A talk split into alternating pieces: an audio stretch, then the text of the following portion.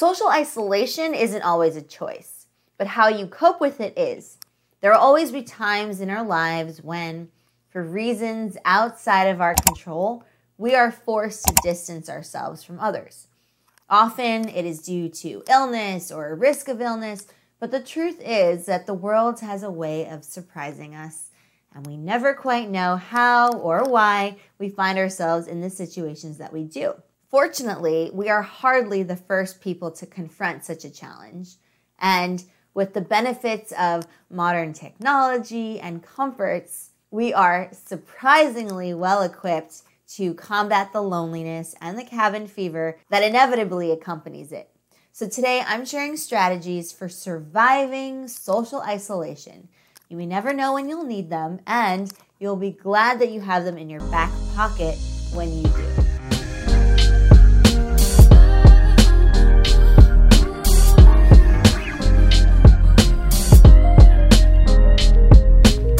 Is up, Explorers? Mary Daphne here of Exploring.co, where we believe social skills are the key to the good life. What's the good life? It's a life where you call the shots, you have a crew you can count on, and you're on a mission that you care about. Now, before we jump in, I wanted to let you know about a great free resource that we've created for the Exploring community. It's a comprehensive small talk guide. If you find yourself grasping at thin air when you're in unfamiliar social situations, then our small talk guide is for you. Just click the link in the description box below to get the free small talk guide delivered straight to your inbox. Social isolation is rough. It doesn't matter if you're an introvert, an extrovert, or an ambivert. The reason it is challenging is because social interaction is built into our DNA. Originally, it was a survival mechanism. As cavemen, we had greater strength in numbers. So the more social people were more likely to survive than those who kept to themselves. Today, we still have that same ancient programming and continue to depend on social interaction for our happiness and well being. In fact, it is so important that we decided to dedicate a whole entire YouTube channel to the topic.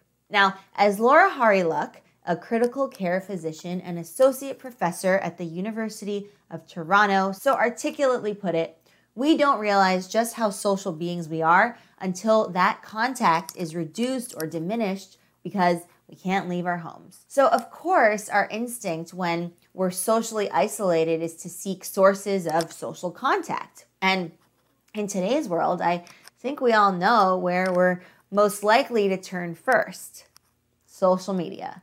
I mean, come on. It's got social right there in its name. It's built for this. Well, slow down there, cowboys and cowgirls. What I'm about to tell you might rock your boat just a little bit, but I'm cool with that. During periods of social isolation, the last place you should turn to is social media. Just think about it. If you are socially isolated due to a crisis, as soon as you plug into social media, you are guaranteed to be inundated with terrifying information on how the crisis is worsening. Not exactly a soothing experience. But there's an even more fundamental reason why social media doesn't work.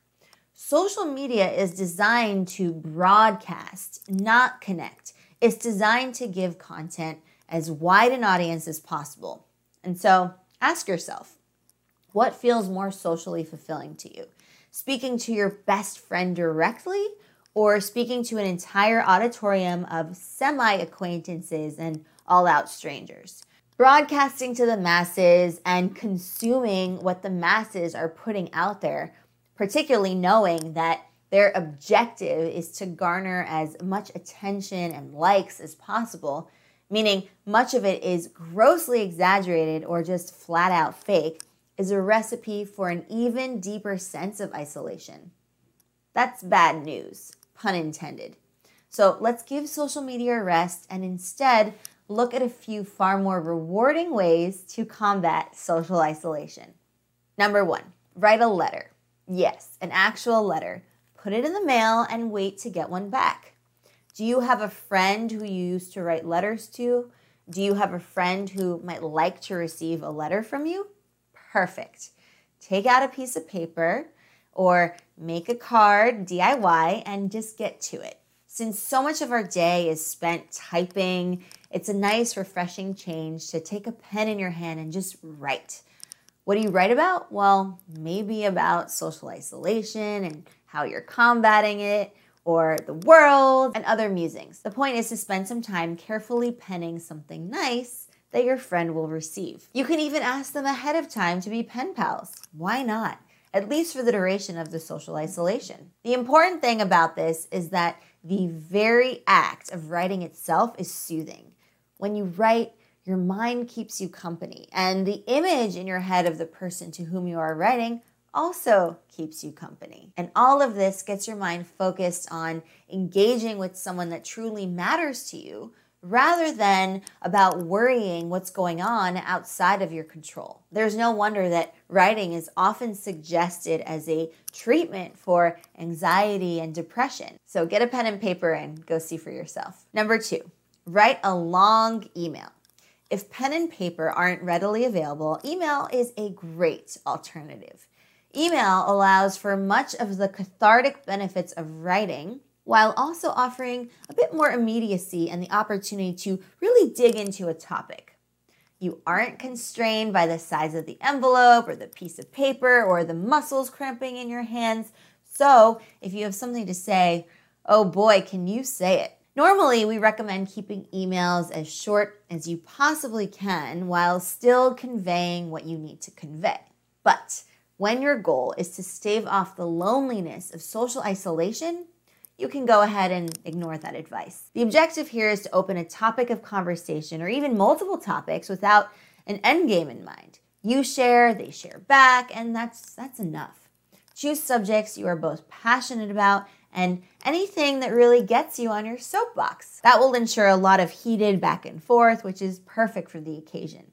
Discuss, philosophize, disagree, make bold claims, if no topic comes to mind, then find a compelling book or an article and discuss that, kind of like being in a book club. You can even send them a list of questions or thoughts that you may have and go from there.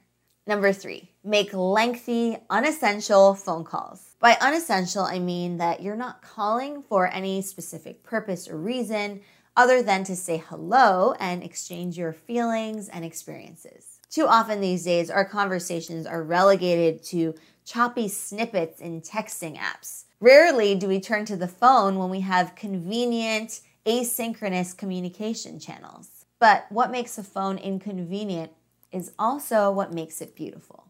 Yes, it requires both people to be available. More important, it requires both people to be present, at least more than a text message does. It allows both interlocutors to engage in spontaneous, stream of consciousness dialogue, the way our ancient human software is accustomed to. And that process releases a cocktail of wonderful chemicals that make us feel good and cared about.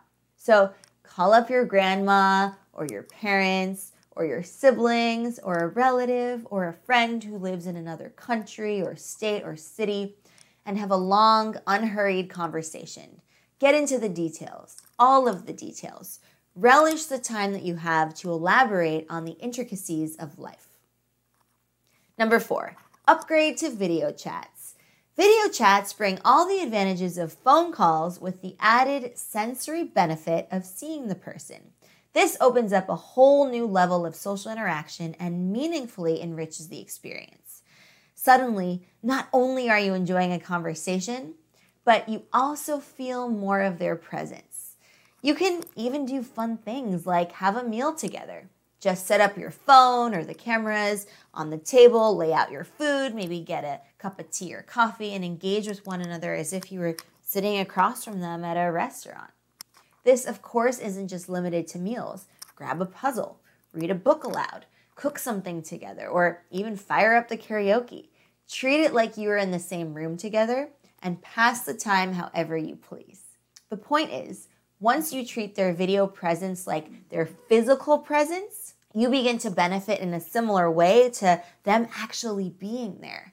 Sure, okay, it's not really the same thing, but it's a heck of a lot better than nothing.